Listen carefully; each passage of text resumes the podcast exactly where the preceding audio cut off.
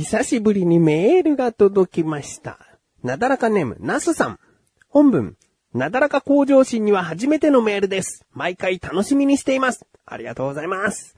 過去放送は聞かない私ですが、今までに聞いた放送で特に記憶している回は、第529回オープニングの工務店への対応が、私ならしないし、よくよく考えていると感じました。なぜ心に残っているのかはわかりませんが。今後の放送も楽しみにしております。一回り以上先輩のナス。ということですね。ありがとうございます、ナスさん。えー第529回のオープニング。とことなんですが、僕これ第529回なんだっけなと、えーね、回数言われて、ああの回ねって僕ですらならないので、しっかりこう戻って聞いてみたんですが、この時はね、うんオープニングでこんな内容ではなさそうだなと、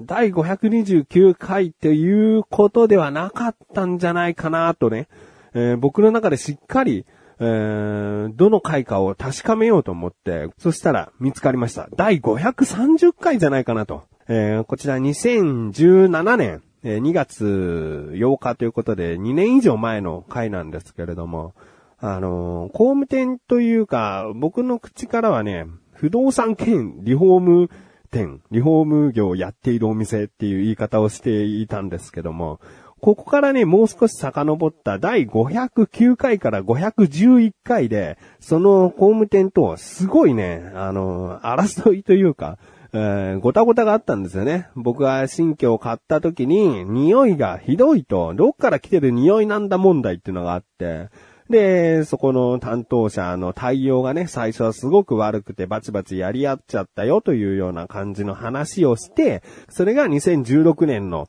秋に話した話だったんですけれども、そこから、え年が明けて2月8日の第530回で話したのは、まあ、なんだかんだね、あのー匂いが取れたんですね。えー工事をして、こういう、ここが原因でした、こうしましたってことで、今も、今現在も、えー匂いに苦しむことなく解決されているんですね。で、だそこまできちんと対応してくださったということは事実だから、あの、僕は挨拶をしに行きましたと、手土産持って、えーありがとうございましたと言いに行ったと、うんいう話をしたんですよね。で、まあ、ナスさんだったらしない、そういうことはしないしってことなんでしょうね、きっとね。で、よくよく考えてると感じましたとおっしゃってくれてるのは、まあ、あのーすごくこう、苛立っていた時は、そのもう、お店の方に直接行って社長に対して僕文句を言っちゃったんですね。うんどうなってるんですかっていうふうにね。で、そういうことをしてしまった自分ってやっぱり店からとっても、もちろん店が自分たちが悪かったなってもし思ってくれていたとしてもわざわざ乗り込んできた、すごい剣幕でやってきたみたいなさ、悪い印象ってどうしても強いと思うんだよね。わざわざ乗り込むっていうお客さんはね。うんそう考えたときに、きっちり向き合って対応してくれて解決してくれたっていうことであれば、それはそれで、えー手土産持ってありがとうございました言っとくことで、何でもかんでも、文句を言う人ではないんだなっていう、なんか、きちんとししなきゃな、我々もっていうふうに思ってくれたら嬉しいな、みたいな、っていうところかな。僕もなんか変な、嫌な客だなっていう印象で終わりたくなかったっていう。うんただそういうところだけだったんですけど、まあ今もね、えー毎年、その、対応してくれた担当者の、えードレンさんってね、この番組では言ってたんですけど、ドレンさんからは、今年もよろしくお願いしますという会社のハガキですけどもね、えーそれで、えー年始の挨拶で、年賀状が届くような関係ですね。うん、何かあったらね、相談とか、文句じゃなくてね、相談とかあったら、その人に今後もお願いしたいなっていう気持ちで、えーいますけどね。うん。まあ、今のところは良好な関係なんじゃないかなという思っております。えーこの回がね、ナスさんにとって、とても印象に残っていると、心に残っているということなんですね。うん、まあ、まあ、勝手にこう分析するわけじゃないですけど、自分がしないけどそれいいなって思うことって、どっか心に留めておきたくなることって僕はあるかなって思うんですよね。ああ、ちょっと真似はできないけど、すぐ真似はできないけど、こういうこともありだな、みたいな考え方っていうのは、僕も結構頭に残しておいたりしますけどね。うん、そういったところで、えー、心に残っているということであれば嬉しいなと思うんですけれどもね。その文句を言ってたっていう回を経て、この回だから、とりあえずそれまとめて、えー、完結編としてそこがたまたま、えー、心に残っていたっていうことかもわかんないよね。うん、菊池ってやつは結構めんどくせえやつだなああ、でも解決したのかっていうその終わりを覚えてただけかもしれないしね。うん、でもまあ、あのー、嬉しいですね。僕も、僕個人としたらね、結構そのドレンさんとのやりとり、の回はね、3本立てでお送りしてるんで、このなだらかご上心1本15分なんだけど、45分でお送りしてたりするんで、思い出がある部分だったんですよね。えー、だから、あ、またなんかね、こう、ちょっと、ハプニング、アクシデントがあったら、なんか結構がっつり話したいなと思いますね。えー、ありがとうございます。ナッさん。これからもですね、なんかこう、あ、そういえばこれも印象に残ってたよとかね、今後ありましたら、えー、ぜひメールで教えてくれたらとても嬉しいです。ということで、久々のメールでテンションが上がっている自分がお送りします。菊池のなかなか向上心。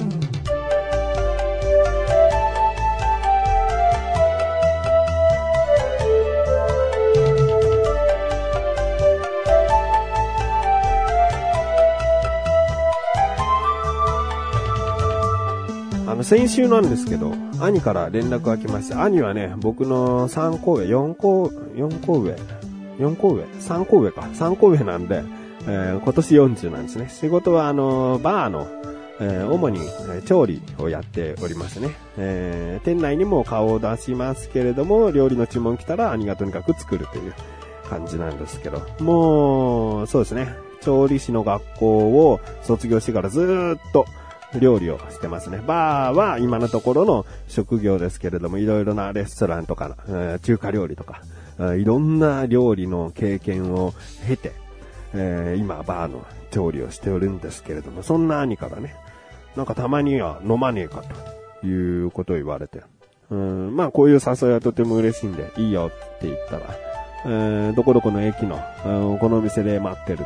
ということになって、で、向かったところ、立ち飲み屋さんだったんですね。でね、そこのお店がね、まあ僕結構気に入っちゃってね、さすがにいいお店知ってると思ったんだけど、初めて入るって言ってたんだけどね、気になってたみたいで。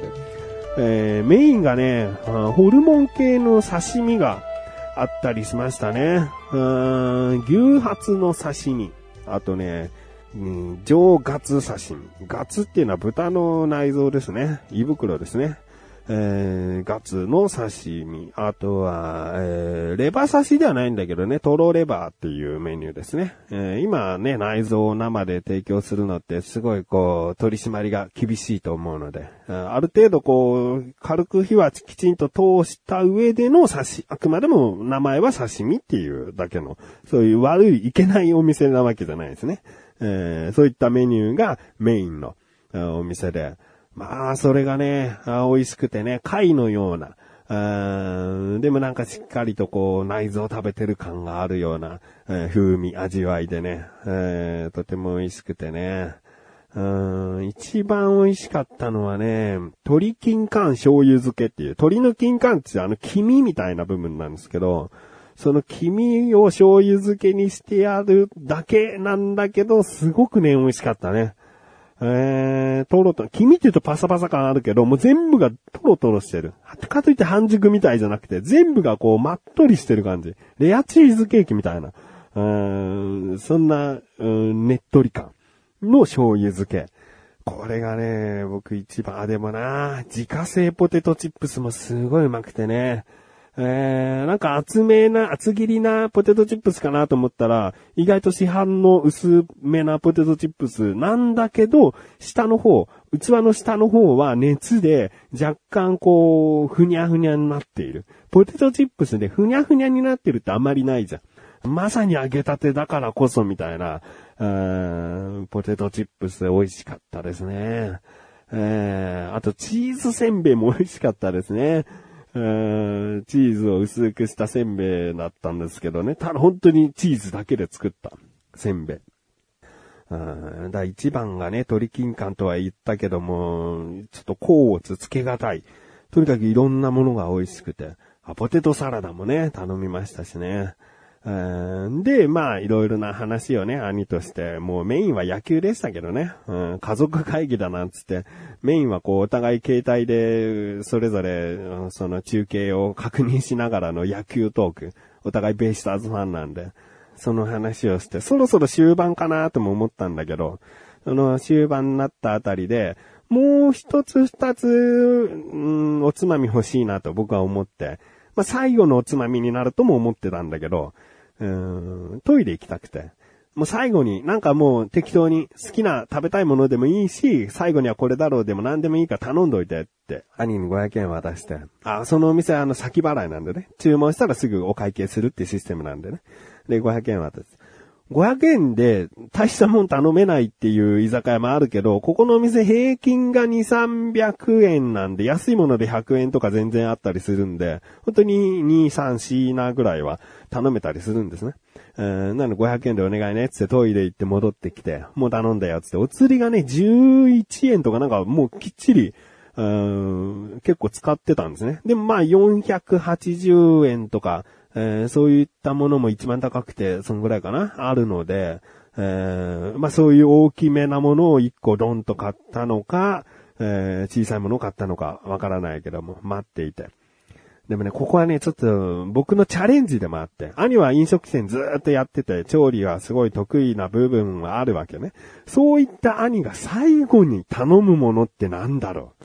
僕の頭の中では、鶏金柑の醤油漬けうまかったポテトチップスもうめえって言うのすげえ言ってるし、そのお店は刺身がメインなところもあるから、まだ食べてない内臓系の刺身に行くかなとか、まあ、金柑がもう一回来ても僕は嬉しい。ポテトチップスでも最後はさ、なんかダラダラこう喋りながら飲んでっていう感じだからさ、そういったつ、ほんとつまむ系でもいいわけじゃん。そういうものをもう一回、おかわり的な感じで頼むのもありなんじゃないかな。これはあくまでも僕のセンス。じゃあ兄のセンスはいかにと思ってね。こう期待して待ったところ兄が頼んだのがですね、豚ちまきが二つに、えー、アジの梅しそ揚げ一つ。えー、一つを半分に切られた状態で持ってき、店員さんが持ってきてくれて。要は、お互い一個ずつ豚ちまき食べながらの、アジの梅しそ揚げを食べるっていう。いやー、僕のセンスにはなかったね。だから想像をしていなかったところだったなーと思ってね。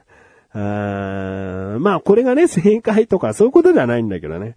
うんそのセンスをこう合わせたかったなっていう部分でね。兄が僕寄りに来てくれるっていう可能性もあったかもしれないけど、僕のセンスはまだまだ兄に届いてなかったなっていうところの方が強いかな。あだまたなんかね、兄がこう定期的に飲もうよっていう話をしてくれたんで、次はどういうお店かわからないけども、こういう機会があったら、センスを合わせに、合わされにっていうチャレンジをね、していきたいなと、思います。Thank you.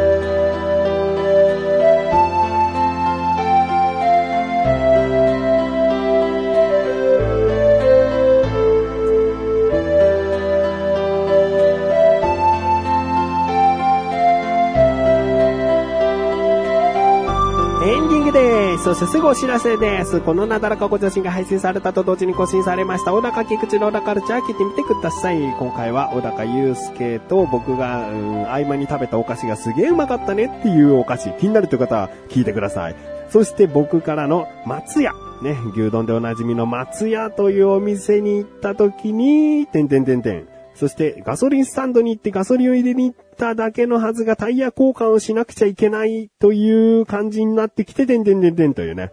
お店に行っててんてんてんって言うとね、クレームなんか言ったのみたいな、えイメージがね、最近小田カルチャーでは僕はなんかそういうイメージが強いみたいなんだけど、果たしてどういったことになったか気になるという方はぜひ聞いてみてください。ということで、なるだかご乗車が毎週収録するんです。それではまた次回お会いで菊池一人したメガネたまにでもあるよ。お疲れ様です。